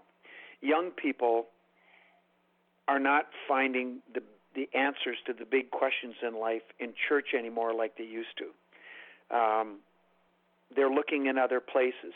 They're all still asking those same questions. They're just trying to they're, they're finding the answers in different places. And one of the things that I would implore um, certainly young men to do, um, and not so young men, is to look into Freemasonry. Um, you know, spirituality is something that, you know, you can you can pursue and, and learn and grow and and um, and flourish your own spiritual self. You don't need to have a church to do it. If you want to go through church, you certainly can, but there are other ways to do that. And some people choose to do that on their own, to have a relationship with deity, whatever God you want to venerate, whatever you want to call it. You can have that relationship all by yourself, one-to-one. You don't need a conduit to get there. Um, and I think a lot of people are starting to realize that. And it can be it can be, be a really profound thing. And that's changing. And, you know, you remember, you know, Barbara, you've heard this, you know, you hear your parents and your grandparents talk about, well, the younger generation, they just, they're, you know, they're not as smart. They, they don't, they're not as good as it, you know, we had it tougher when we were young and all that B S, right? You know what? I think the young people today are smarter than we were, quite frankly. They're certainly more tech, technologically um, savvy. And look, they're born with the same potential and same intelligence. And uh, and many of them um, are so impressive and doing such good work. I think the future is bright, and it's it, oh, it's up I, yeah. to coach them, right? To coach them up and make sure that, that they're doing things the right way, that they're learning right. But I think the future is solid with, with the generations that, that's coming up, and you know, people just have to work together, and, and we'll get through this thing. Oh, I'm I'm. We will definitely survive this. There's no no doubt in my mind as to that. I, I just feel that, that there is a an element of wisdom. I think the sacred feminine is coming more out in, into the open where people are more comfortable with it. Um, when I used to I used to do lots and lots and lots of meditations. It it always started out with Father, Mother, God, so that so that there's this sense of of finding balance. First within oneself, and then applying it to your life, and right. and that that balance has to come with, with you know the, the yin and the yang, the positive, negative, the male and the female. And when you go back to the Cremona papers and and and a lot of this other material, you're finding indigenous peoples thousands of years ago.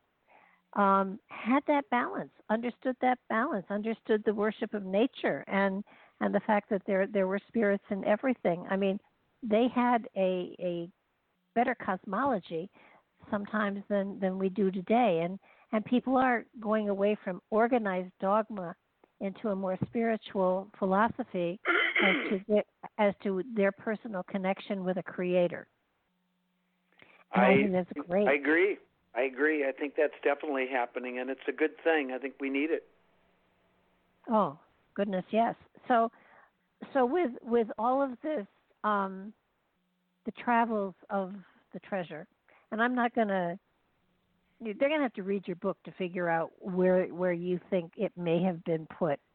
Yep. But what happens to, and, and you do, you do give a place. I mean, you don't dig it up and say, aha, the treasure, but you, you. Oh, I don't think anybody's going to be digging it up, even if they wanted to. That's not going to happen. Well, there, there's so much new stuff coming into public domain these days that it is, it's, it's so exciting to, to be able to start to put pieces together. And, and, you know, what's, what's fascinating is between the, the Narragansett, uh, Narragansett Stone, Narragansett, Narragansett Rune Stone? Yeah, between that and the, um, Inhoc the, Stone? The, yes. You know, Inhoc there, Novinsky's. Yeah, I mean, and, and, and, uh, you know, all of, all of these sites that you've talked about so often that, that, um, you know, there's a connection there. There's there's a connection that is so obvious. It, it is there's a geographic connection too. The um, it, it's it's kind of like it was already computed. There is there is the cryptic code that does talk about all of this. So right, um, right. How how could people not recognize that it's there? Well, um, you, you know, I.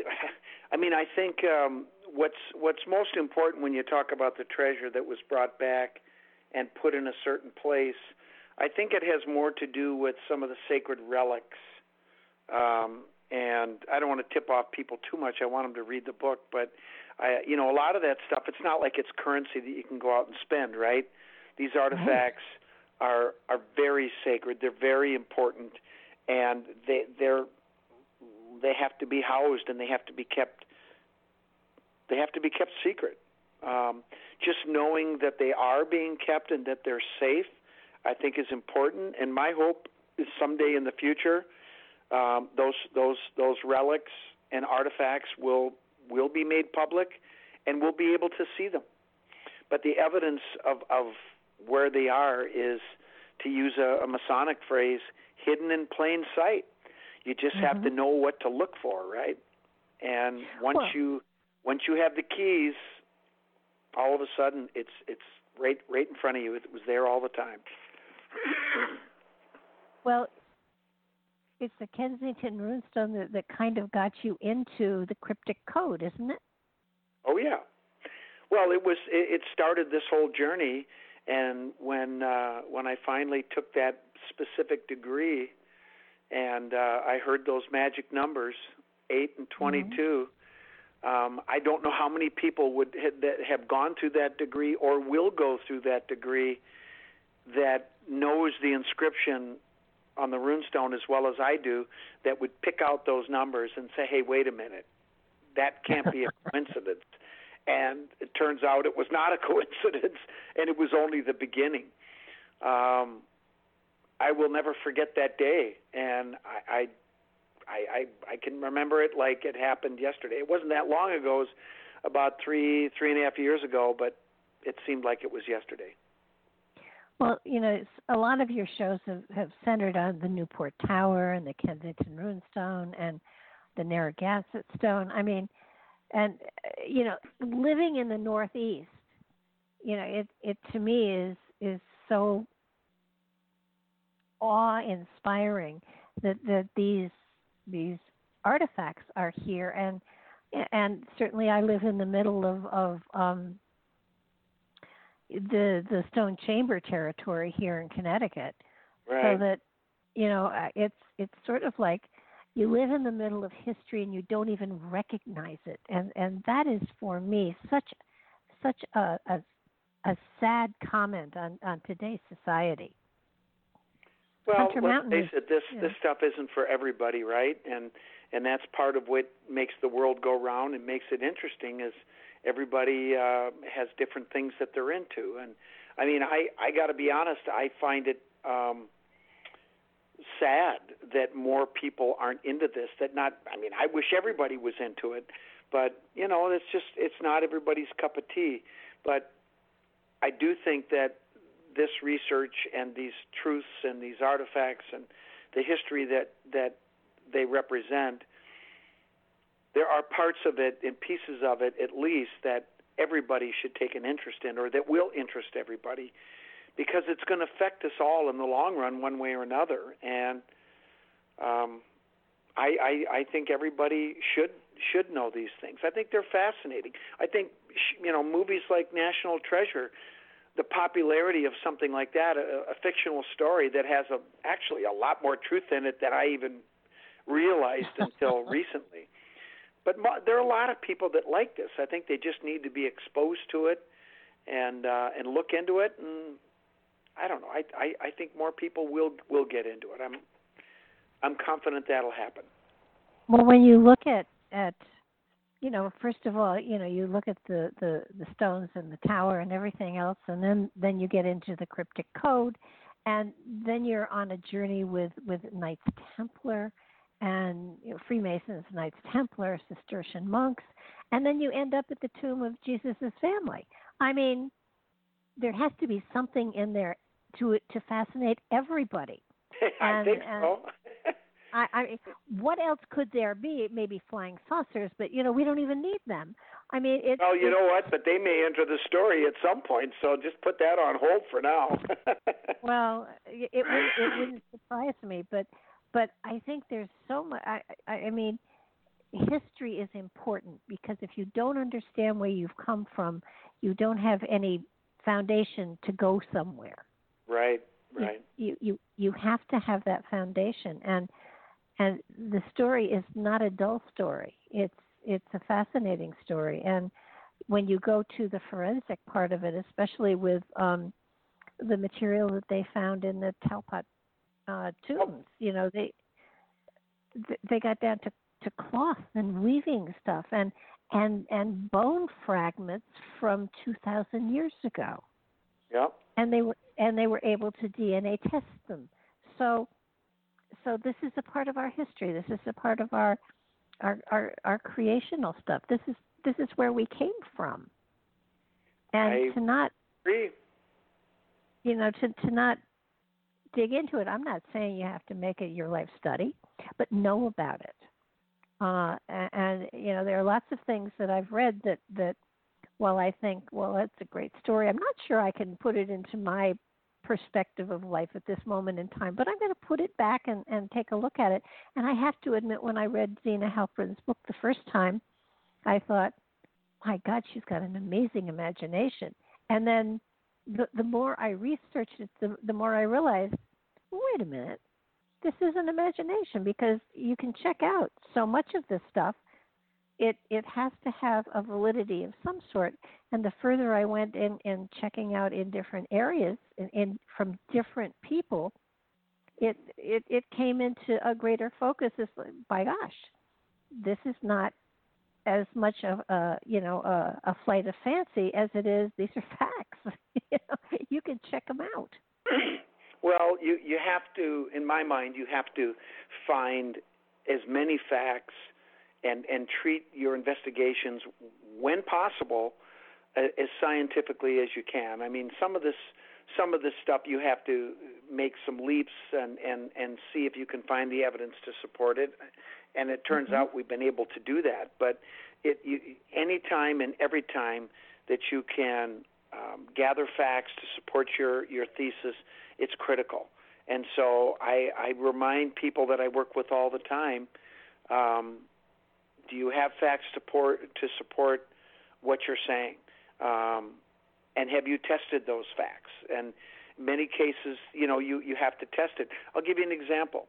Um You know, Janet, uh, my wife Janet and Alan Butler wrote a book together, and uh, one of the things that they proposed was that the Washington Monument is a giant sundial, and mm-hmm. that it points to certain places and certain things um, on certain days and, and, and times of the year. And, you know, Alan was using computer models, and he was getting these amazing alignments. And I said to both of them, I said, hey, guys, I said, this is fantastic stuff. But what you need to do is you have to test it. So we actually went out there on those days when these things were supposed to have occurred, and we tested the theory. And I'll be damned, they checked out. So whenever possible, uh, as great as an idea is or as convinced as you are that it's right, if there's a way mm-hmm. that you can test it, you have to do it. just if for no other reason than for, for peace of mind, right? Oh, yeah. And, but, and you know, their yeah. book is, is, by the way, a very good book. Oh, yeah. No, they're, they're, that, that one, America, Nation of the Goddess, that's uh, that's pretty good stuff, too. But but everything that Alan touches, you know, in my mind, turns to intellectual gold. Um, obviously, Janet did a great job, and uh, um, I think they're working on another one right now. I don't want to tip off uh, anything right now, but um, Alan Butler was the one who really opened my eyes to the true ideology of the Templars, and I'll be forever grateful for that. Um, he's just an amazing guy. He's so knowledgeable, and um, you should have him on sometime. I have. Oh, yeah, that's right, you have. Yeah, okay. Yeah, yeah, we, well, did, we did her. Don't, we did. Don't tell them that I told you that they're working on another book. No, I'll just keep, keep keep closer track of it all. Yeah, no, that, that interview I did with the both of them was really amazing and, and opened my eyes to a lot of things that I hadn't known. Um, I mean, I knew the Templars had part of, of the, of the um, set out or, or the, the geographic locations of things in, in Washington, D C, and I I hadn't realized that it was as great as I have looked at over time, that that they had a heavier hand in the whole thing than I than I totally realized. And the um, the Washington Monument and what it points out is really quite profound. And it, it had is, to be it, it had to be Masons that were able to, in many places, in many ways, Um, calculating where the, the shadow was going to fall at certain time frames, because um, the, the, even down to um, events in World War Two, um, right. it points right. it points to them, and and it just it, it amazed me, and it it it made it so much more of a spiritual experience, understanding that that behind the scenes the Freemasons are still in there, helping to to arrange things so that so that there is meaning, so that there is a pattern, so that there is a code, if you will. I mean, even mm-hmm. down to bringing um, some of the um, the, the uh, big statues from, from England, the um, obelisks, um, right. over to this country and placing them in Manhattan. Right. I mean, they had to, they had to take apart a part of a ship to bring one of those over. Yeah. Um, So that so that it was, you know, that at work at this moment in time, even when, when some things seem crazy, I'm sure there are Freemasons in there still making sure that things are placed in the right place, and and um, making sure that they are leaving um, coded places for people in the future to find if it's not time to bring them into our reality. I, I know that It, it's it's not the Blue Lodge guys, but it's it's the higher ups that are very aware of what's going on and how to place things and how to, and, and it's a generational thing. It, it's happened over. I know Freemasonry is, is not that old, but but the Templars certainly are, and the Cistercians oh, yes, before is. them. Look, okay. the, the, the, the craft, you know, officially came out, if you will, came out of the closet in seventeen seventeen when four lodges came together um, to form a Grand Lodge and, and, and make this announcement. But the fact that there were four lodges that existed before that tells you that the craft has been around for a long time. Indeed, it's been around for thousands of years. Um, well, it has morphed yeah, and changed was... over the years, but the, the whole... Um, the whole uh, experience of um, of ritual, of initiation, is is timeless. It's been around since humans have existed. It it so that, it, it, it, it wasn't created in seventeen seventeen. That I can assure you. Well, I, I didn't think it had been. No, I but, know I, but, I know you weren't saying that, but I'm just making sure that the audience knows.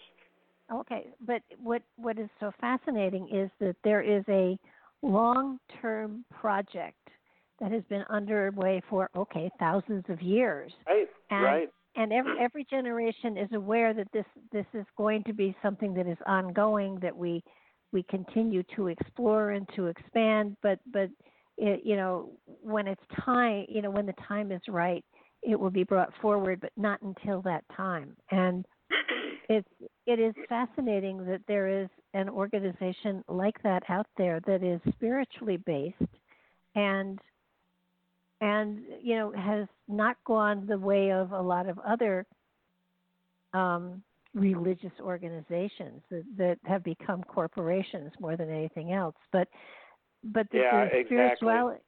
you know, the spirituality has been maintained. And, you know, there is a higher purpose that is being solved here, that is being followed here. And it interweaves through all aspects of society and, and all all religious beliefs. And, you know, you can be an atheist and still belong to Freemasons.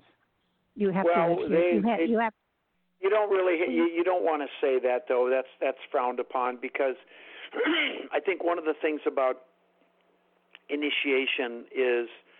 You know, to really become enlightened, you have to be humbled in a in, in a important way, and part of that is realizing that um, there are things that are greater than yourself, right?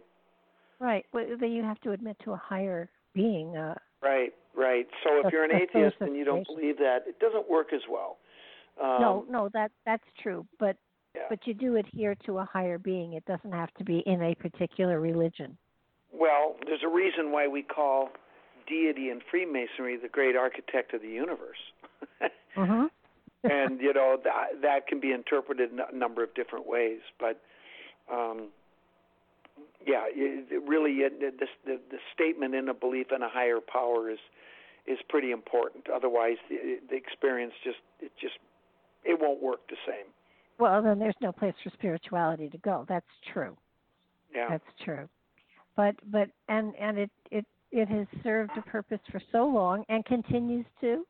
And I I just I think that people should should be aware of it. I, I'm delighted that there is a female part of it. Um, you know, there, albeit, there you know, and, and you know, we do have Eastern Star. For uh, for women, uh, that is a sanctioned body within Freemasonry, and uh, they have their own uh, rituals and and um, traditions that are um, are pretty cool, and that, that works for a lot of a lot of a lot of women too. You know, so there there are there are other ways that, that women can can have a similar experience, but at the end of the day. Like you said before, from the, in the very beginning of our conversation, I think women are, in general, um, farther along in the spiritual track than most guys. So well, more, you guys more are doing okay. Yeah, I don't think we're we're um, in any way um, we're equal. Is basically what it comes down to. Um, I don't want I before we run out of time, and, and we're we're we're close. Um, I do want to, first of all, wish you a happy birthday on the twenty-first. Oh, thank you. Um, yeah, you know something? I when I was a when I was a kid, I, I never liked my birthday because uh, you know everybody would come and say, "Well, here I got a I got a gift for both your b- birthday and Christmas, right?" And you know, it's like, oh God, you know. but um, and I never really liked it. But I have to say, now that time has gone on, and I realize the, the significance of something like the winter solstice and some of the amazing things that, that happen on that day, um, I feel really fortunate, and I, I love my birthday now. I just love having it on such a important day when the sun is reborn, right? And uh, oh yeah, it's uh, it's a it's a symbol of resurrection. It's it's it's all kinds of cool things, and so I've, I've done a one eighty on it. I love it now. Are you going to be doing Stone uh, America's Stonehenge on the twenty-first again? Um, no, but I'll be at the Newport Tower on the twenty-first okay. uh, that morning, and it's supposed to be clear. The weather's supposed to be clear. Um, we're going to be going up to America's Stonehenge on a Thursday during the day, and uh, and then I have my lecture that night, and then we head down to Newport the next day, and uh, and my son's going with me, and we're going to have a, a really good time. I'm looking forward to that. So. Um, one more day, and then and then it's uh, it's fun time. Well, you know, I can I, I I love America's Stonehenge. I think that it is it's an amazing place to go. And with the reforestation and everything that's going on up there, it's even more so. So it's definitely someplace people want to check out, as well as the Newport Tower. Oh, absolutely. Um, and there's all kinds of things um, on the East Coast, as you mentioned. And um, there's a lot of hidden history there. And I, I think, you know, even though I think we've made a lot of really good progress, and, and it hasn't all just been me. I've, I've worked with a lot of really smart people who have shared their knowledge and, and consulted with me, and, and working together, we have uh, collectively really, I think, pushed the ball down the field um, a significant way. But I'll also say that there's a lot more work to do, um, and in many ways we're really just scratching the surface of the mysteries that uh, are on this continent. Oh, absolutely. And I think the, the really cool thing is that, you know, you, you always, no matter no matter when you think you have found it all, the reality is there's still f- so much more to go. But it's like a Russian doll, right? You take it yeah. out, another one inside, and then oop, there's another one, and oop, there's another one, and it just keeps going. It's that's exactly what's going on. Well, I and um, also your books, all of them, and, and Janet's book, are on Amazon. Um, you want to give out your website, too, to make sure we well, get that? Yeah, in? You can certainly get it on Amazon, but if you would like a signed copy, um, we signed all books that are bought off the website. Uh, it's w w w dot hooked x dot com, H O O K E D X dot com. And if you want it signed for somebody else, like for, you know, a, a birthday present or Christmas, just there's a little place to write a note or pop me an email. But it's worked out really good. We've, we've sold lots of books, and so far people seem to enjoy it, and um, I'm happy about that. Well, I think it's so far the best one you've written. I really, I do. really do. I think so, too. I, I agree with you. But I'm hoping the one I'm working on now will be even better. I can tell you, it's the story is so good. It's just it's up to it's just me up to me not to screw it up. Well, I as as somebody who's kind of in the field, um, I can tell you that immediately it was recognizable that there had been a shift in your perspective. And well, there has, there has, and it was it was because I because I became a Mason, and it. Uh, Um, you know, I, I, I the one th- one of the things that we say when people say, "What is Freemasonry?" Well, it's about making good men better men. Um, mm-hmm.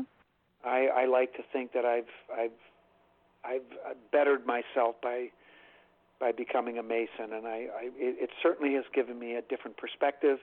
And um, not only have I learned a lot more, and I think we've we've made some important discoveries, but um, um, I've learned a lot more about myself, and I've, I've grown myself as a as a as a human being, and that, that that's important.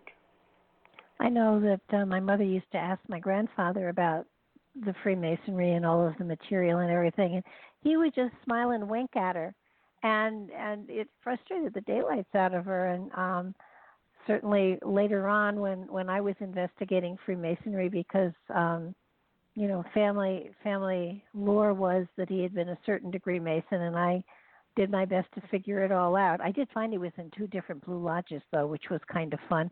But uh, you can the, affiliate with other lodges. I do. I'm I'm a member mm-hmm. of, of more than one lodge, Blue Lodge. Well, I, I, I think that the fun part was one of the lodges um, – honored him at one time for his fifty years of service to the lodge. And when I spoke to the Grand Master um, at the at the temple, the big temple uh, for New York, I said, I find this so hard to believe because it's right here in your, your document you sent me that they, that they handed out that they that he was honored for fifty years of faithful service. I said, for most of those years he was dead, and I'm pretty sure my grandmother wasn't paying the dues. So he said, well, that is rather strange, isn't it? And I said, yeah. They still haven't gotten back to me to explain it, which was, you know, it was it was nice they honored him, but yeah. I'm not sure how he served. Must have been on the other side. But yeah, I, mean, um, I, yeah, I, I, I don't know how that one would work, but uh, I'll let I'll let uh, I'll let New York's Grand Lodge take care of that. Yeah, um, are you going to be any place uh, next in the next couple of weeks that, that people can check you out at? Well, I'm going to be, like I say, I'll be out in um, at, at the uh, John Robinson Lodge in Lexington, Massachusetts, this Thursday. Um, I have another lecture coming up. Um, well, I'm going to be doing something that's Masonic related, uh, January eleventh here locally. Um, that has to do with, um, well, it'll have to do with, with the runestone and, and a lot of this research. The craft is really starting to embrace this history that really is the craft's history. And I think that enough um, Masons are starting to see that the evidence supports the fact that this Templar history is also our history, and they should embrace it. And mm-hmm. uh, so I'm excited about that. We're, we've got some plans for the next couple of years of some really exciting things coming up. And then uh, I'll be... Um, I have another lecture here locally at, uh, I think, the B F W in, in Chanhassen. I'm going to be seeing a bunch of my classmates from high school there, uh, and other people will show up for that one. And then I have a big event in California on February sixth through the ninth um, at uh, at L A X Airport. It's called the Conscious Conscience Life Expo, and I'll be one of the speakers there, and I'll be on a panel for a panel discussion there, and that should be uh, that should be exciting. So people, if they want to, if they're out in California or they want to go out there, they should check it out. That should be a lot of fun. Okay, well, I we're we're right down to the line. I want to thank you again, and also I will be on the lookout for your next book. Um, okay. Well, and, Barbara, and, thank you so much. I will let you know when we get close uh, on that one. I think this one will come pretty quick because it's. It's uh, it's flowing out of me pretty fast, and um, and it'll dovetail very nicely with the cryptic code. It'll it'll just it, it, it they'll be like bookends. Um, so stay tuned for that. I will definitely stay tuned. Want to thank everybody for listening, and I so appreciate all of your time and your energy. And uh, we look forward to getting Scott back again real soon. Thank you for listening, everybody, and do check out the book and check out the website and check out our YouTube channel. And if you enjoy what you're listening to, please, please, please subscribe. Thanks a lot and good night. Thank you, Barbara. Thank you. Bye-bye now.